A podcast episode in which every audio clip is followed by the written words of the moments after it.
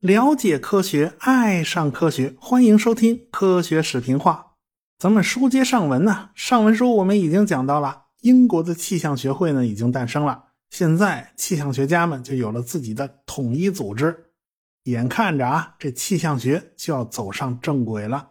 但是也就在这个时候，那个菲茨罗伊的状况呢，却变得不容乐观，一张嘴表不了两家事。哎，这会儿呢，我们就不得不好好讲讲费斯罗伊这些年都是怎么过来的。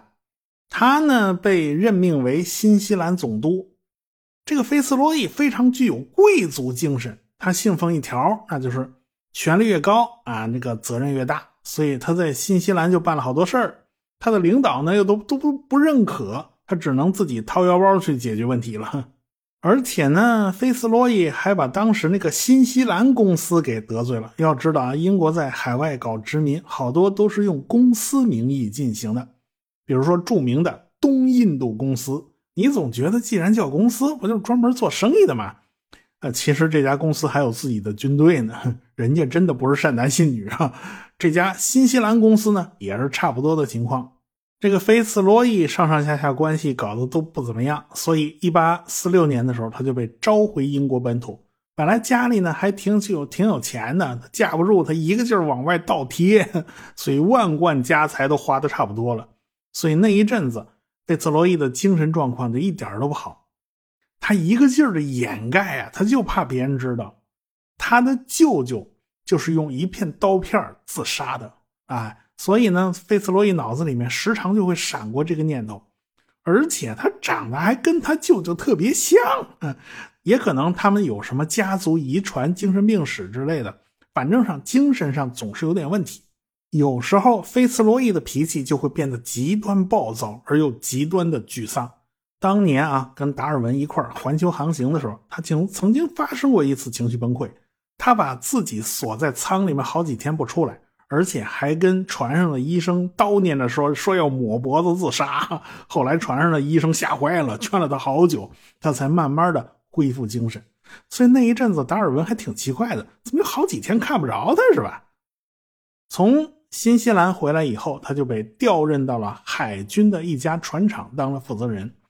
到了这家船厂呢，他连凳子还没坐热呢，他又调动工作了，他成了傲慢号战列舰的舰长。这艘船那就比当初那艘贝格尔号大了很多呀，而且这是一艘带有蒸汽机和螺旋桨的船。不过为了保险起见呢，这船上还是有帆的。反正呢，这艘船已经不是单纯的帆船了。菲斯罗伊这次出航呢，是去葡萄牙的里斯本。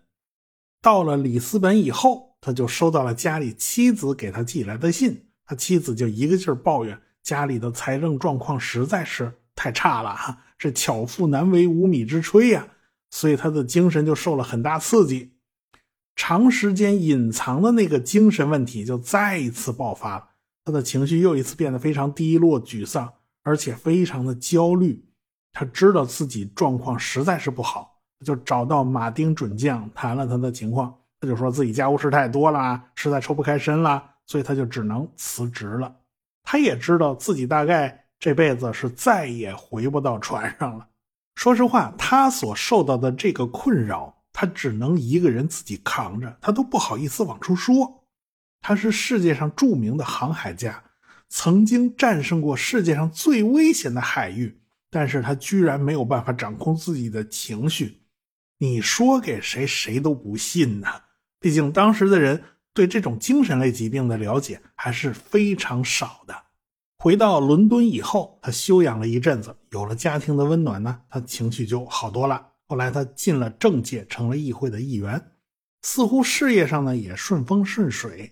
呃，尽管他他不能再去大海上航行了，但是他不知道的是，他的妻子的健康状况也在每况愈下。他妻子老是瞒着他，主要是心脏的左侧和后背经常是疼痛难忍，而且没有任何好转的迹象。我估计可能这是心脏病啊。等到了一八五二年的四月份，贝茨罗伊的妻子就去世了。就在这段时间里面，他的生活就笼罩在一片黑暗之中了。天天脸上那是一片愁云惨雾，他还得照顾四个孩子，那就暂时顾不上其他事了。普福曾经邀请他去担任一个潮汐调查任务的负责人，结果他一口回绝了，他实在抽不出这个空，也没这个心情。就这么慢慢过了一年多，他终于缓过来了，心情好一点了，他才重新出山开始工作。你别说，当年这种贵族家庭啊，那有权有势的亲戚是真多，而且亲戚大概也全都是贵族。他的另外一个舅舅是英国陆军总司令兼印度总督哈丁爵士，这次就是给哈丁勋爵去当秘书去了。说实话。贝茨罗伊这种人，他不喜欢官场作风，但是没办法，您先忍着点啊，不然哪有工资？你要是没这份收入，你喝吃啥呀？啊，还不是因为他当年去新西兰当总督，结果人家当总督都赚钱，他当总督赔钱，我家里家产都赔的差不多了。到了1854年，他和达尔文还碰了一面，达尔文的文字记录保留的非常整齐啊，非常完整。对于和菲茨罗伊的这次见面呢，达尔文是留下文字记录的。他说，菲茨罗伊对他很热情，状态也很好。但是达尔文总是担心菲茨罗伊他们家的经济状况，因为他发现菲茨罗伊没有管家。那年头，贵族家庭哪个是没有管家、没有仆人的，是吧？当然了，菲茨罗伊的工资肯定是够用的，都不至于揭不开锅。只是呢，家里实在不像个样子。后来他就和表妹玛利亚结了婚，家里算是有了女主人，孩子们也有了后妈啊，这才把婚姻家庭的问题全都给理顺了。这时候，菲茨罗伊的状态也就慢慢好起来了，他开始有时间有精力去搞一点自己喜欢而且对自己也有挑战性的工作了。就在前一年，一八五三年，在波鲁塞尔召开了一次国际海事会议。会议的组织者是美国的陆军中尉，叫马修·莫里。我也觉得特别别扭，为什么海事会议是由一个陆军中尉召集的？那没办法，谁叫人家是气象方面的专家呢？马修就发现了，航海部门这么多年来积累了大量的航海日志，但是这些宝贵的数据全都躺在华盛顿的仓库里睡大觉，一点都没发挥出作用。主要是这些记录实在是太多了，简直是浩如烟海，就是很多人看着都怵头，就没有人敢对这么多数据下手。这马修就不服气啊，他决定自己动手丰衣足食啊，看看能不能从这些数据里面挖出一点什么名堂来。最后呢，马修莫里是用数据统计的办法，从航海日志里面挖出了全世界各大洋每个区域每个月的。典型风速和风向，这套风图对航海的水手来讲，那简直太有用了。如果你从大西洋的这头航行到那头，你是不是能够一根直线就航行过去呢？答案是不行的，因为风向不对。这个过程有点像搭乘公交和地铁，你得换乘好几趟才能达到目的地。这水手们呐，他也得借助海上不同的风向。啊，这得七拐八弯啊，搭乘好几趟风，他才能达到目的地呢。有了马修莫里这套风图呢，那就好办了。比如说，从里约热内卢开到蒙德维迪亚，其实这俩地方离得不远啊。这水手们就得根据当时的风力风向来安排好自己的线路啊。这套图非常实用，发挥了巨大的作用。欧洲各个国家发现，有了这套风图以后，美国人航海那就是不一样。他们在海上航行的时间呢，大大缩短了，但是利润却在节节攀升，所以全世界各国就对马修·莫里这套风图非常感兴趣。那莫里就顺便就开始游说各个国家，争取欧洲各国的支持。哎，他就把这些人都拉到一块儿了，开了一个世界海事会议。你别说，这次来开会的国家还真不少，比如说什么英国、法国、比利时、荷兰、丹麦、挪威。葡萄牙、俄罗斯、瑞典和美国一共十个国家来开会。英国派的呢，就是海军舰长叫弗雷德里克·比奇，还有呢，就是英国地质测量局的局长叫亨利·詹姆斯。这时候英国人还不太看得起美国人啊，你不要让美国人在前面高谈阔论。所以英国政府就给二位一个指示，那就是让他们去会场上多听多看啊，不要随便答应人家什么。反正他们说出来的都是外交辞令啊，就是没有一句实诚话。最后啊，这十个国家终于达成了一个协议，那就是让所有的船长每天固定时间去测量气压、气温、风力、风向等等数据。反正说白了，就是这么多国家都要多国联合行动起来。英国的两位代表回了家以后呢，就开始向英国海军部报告。那这项工作也得有人承担起来啊。那么这个工作到底交给谁呢？当时大家都觉得，要么你就交给皇家天文学家艾里，要么你就交给水稻测量局局长普福。反正就这二位呼声最高了。那普福已经是七老八十的老头子了啊，最近刚刚升了上将军衔海军上将了，这都已经处于。半退休状态了，实在是没有这个精力管这档子事儿。再说了，水稻测量局的任务也已经排得满满的，局里也抽不出人。这格林威治天文台的台长兼皇家天文学家艾里，他也有好多事儿呢，人家也是满负荷工作，人家也抽不出空来。那政府部门没空，是不是可以交给某些民间机构去办嘞？这个英美有些半官方半民间的组织，比如说英国皇家学会啊，皇家学会那是个独立社团，它不对任何政府部门负责，它也不需要经过什么政府部门去批准，但是政府会拨款支持他们的科学研究事业。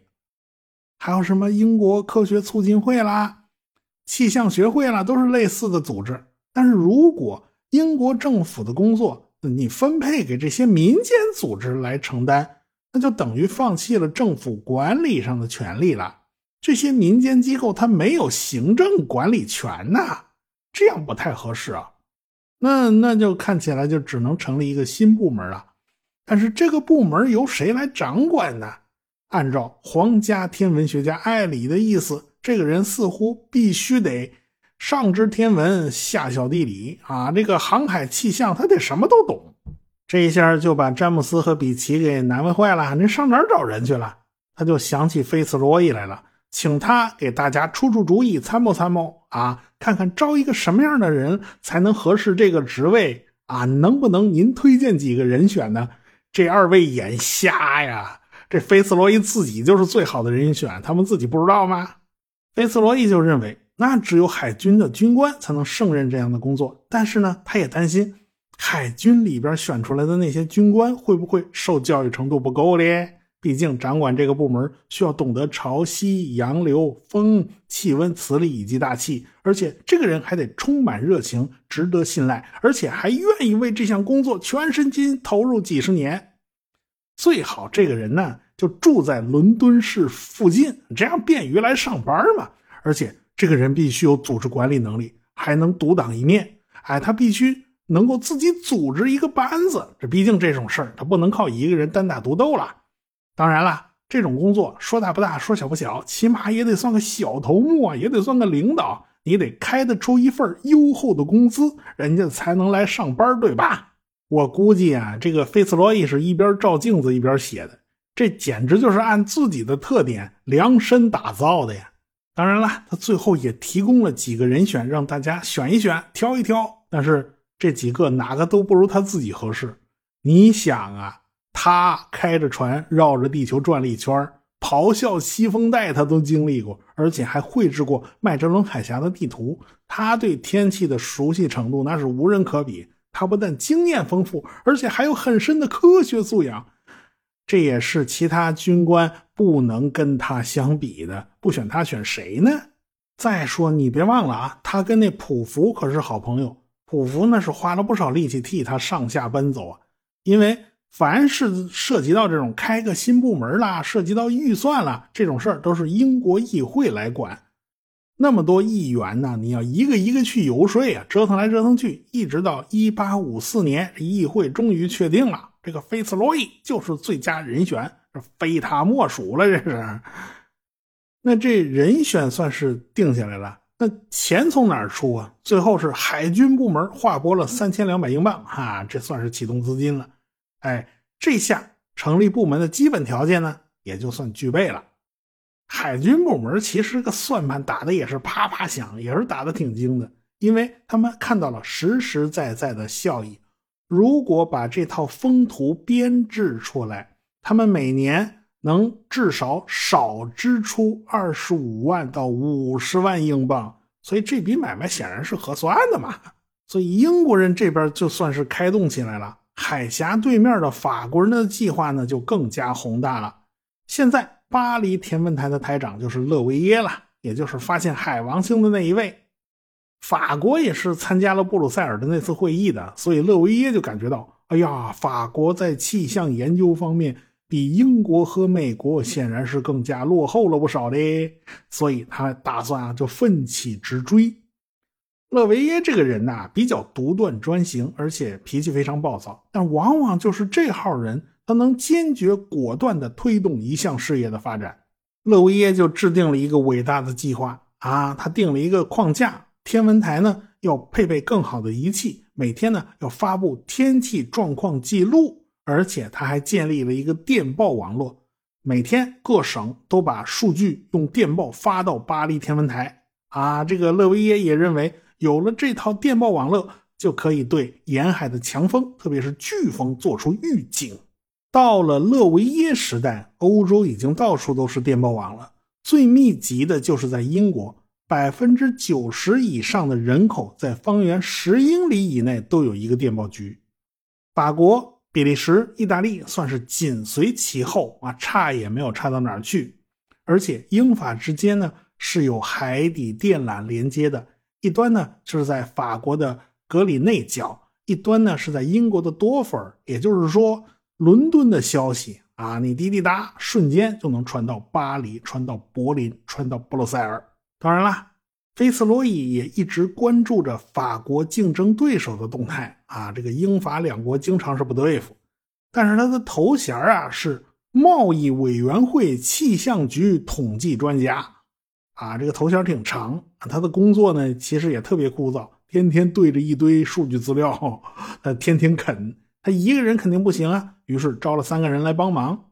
他们的办公室呢也搬了好几次家，最后搬到了议会街二号这个地方，距离威斯敏斯特宫只有几分钟的路程了。距离议会街不远呢，就是白厅，白厅是一条街的名字，英国政府的中枢部门都集中在这条街上。这条街呢有一条横岔路啊，这条路就是唐宁街，唐宁街十号就是英国首相官邸。只不过1827年到1877年的这五十年里，这首相基本上都不愿意住在唐宁街十号，也不知道是唐宁街十号成凶宅了还是怎么着，反正大家都不住啊，都是拿这儿当办公室。所以说这个时候的唐宁街十号是首相官邸呢，稍微有点名不副实吧。不管怎么说，后来白厅就成了英国政府的代名词了。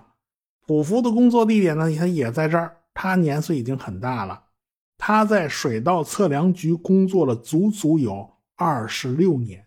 他一共绘制了一千四百三十七幅地图，而且他在水稻测量局搞了一百多次调查活动。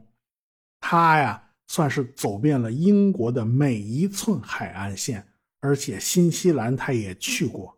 啊，他好多地方都去过。基本上，当时的人都拿着普福当活地图啊。这阿尔伯特亲王要在怀特岛上造宫殿，他就写信问问普福的参考意见。皇家天文学家最近对三次布匿战争有兴趣啊，他就问问普福那三次布匿战争的线路图到底是怎么回事反正凡是跟地图有关系，大家都喜欢问他。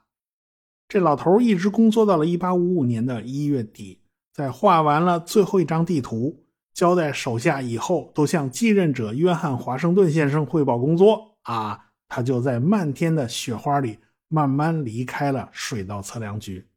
他从白厅的水稻测量局退休了。普福的腿呢，在土耳其受过伤，胸口还残留着当年西班牙留下的弹片。他呢？身体已经不行了，所以他想走快呢也走不起来，他也不可能像年轻的时候那样大步流星了。他就这么慢慢溜达着走回了家。这场雪呢下了很长时间，从一月十三号就已经开始下了，但是一直就没有停过，一直下到二月份才停下来。二月的一天，格莱舍呢就在街上走，他呢突然就对雪花的形状产生了兴趣，他就掏出一个放大镜来仔细看雪花那六角形的构造。他这一看不要紧呢，他是一不留神就打开了雪花隐秘世界的大门。我们下次再说。科学声音。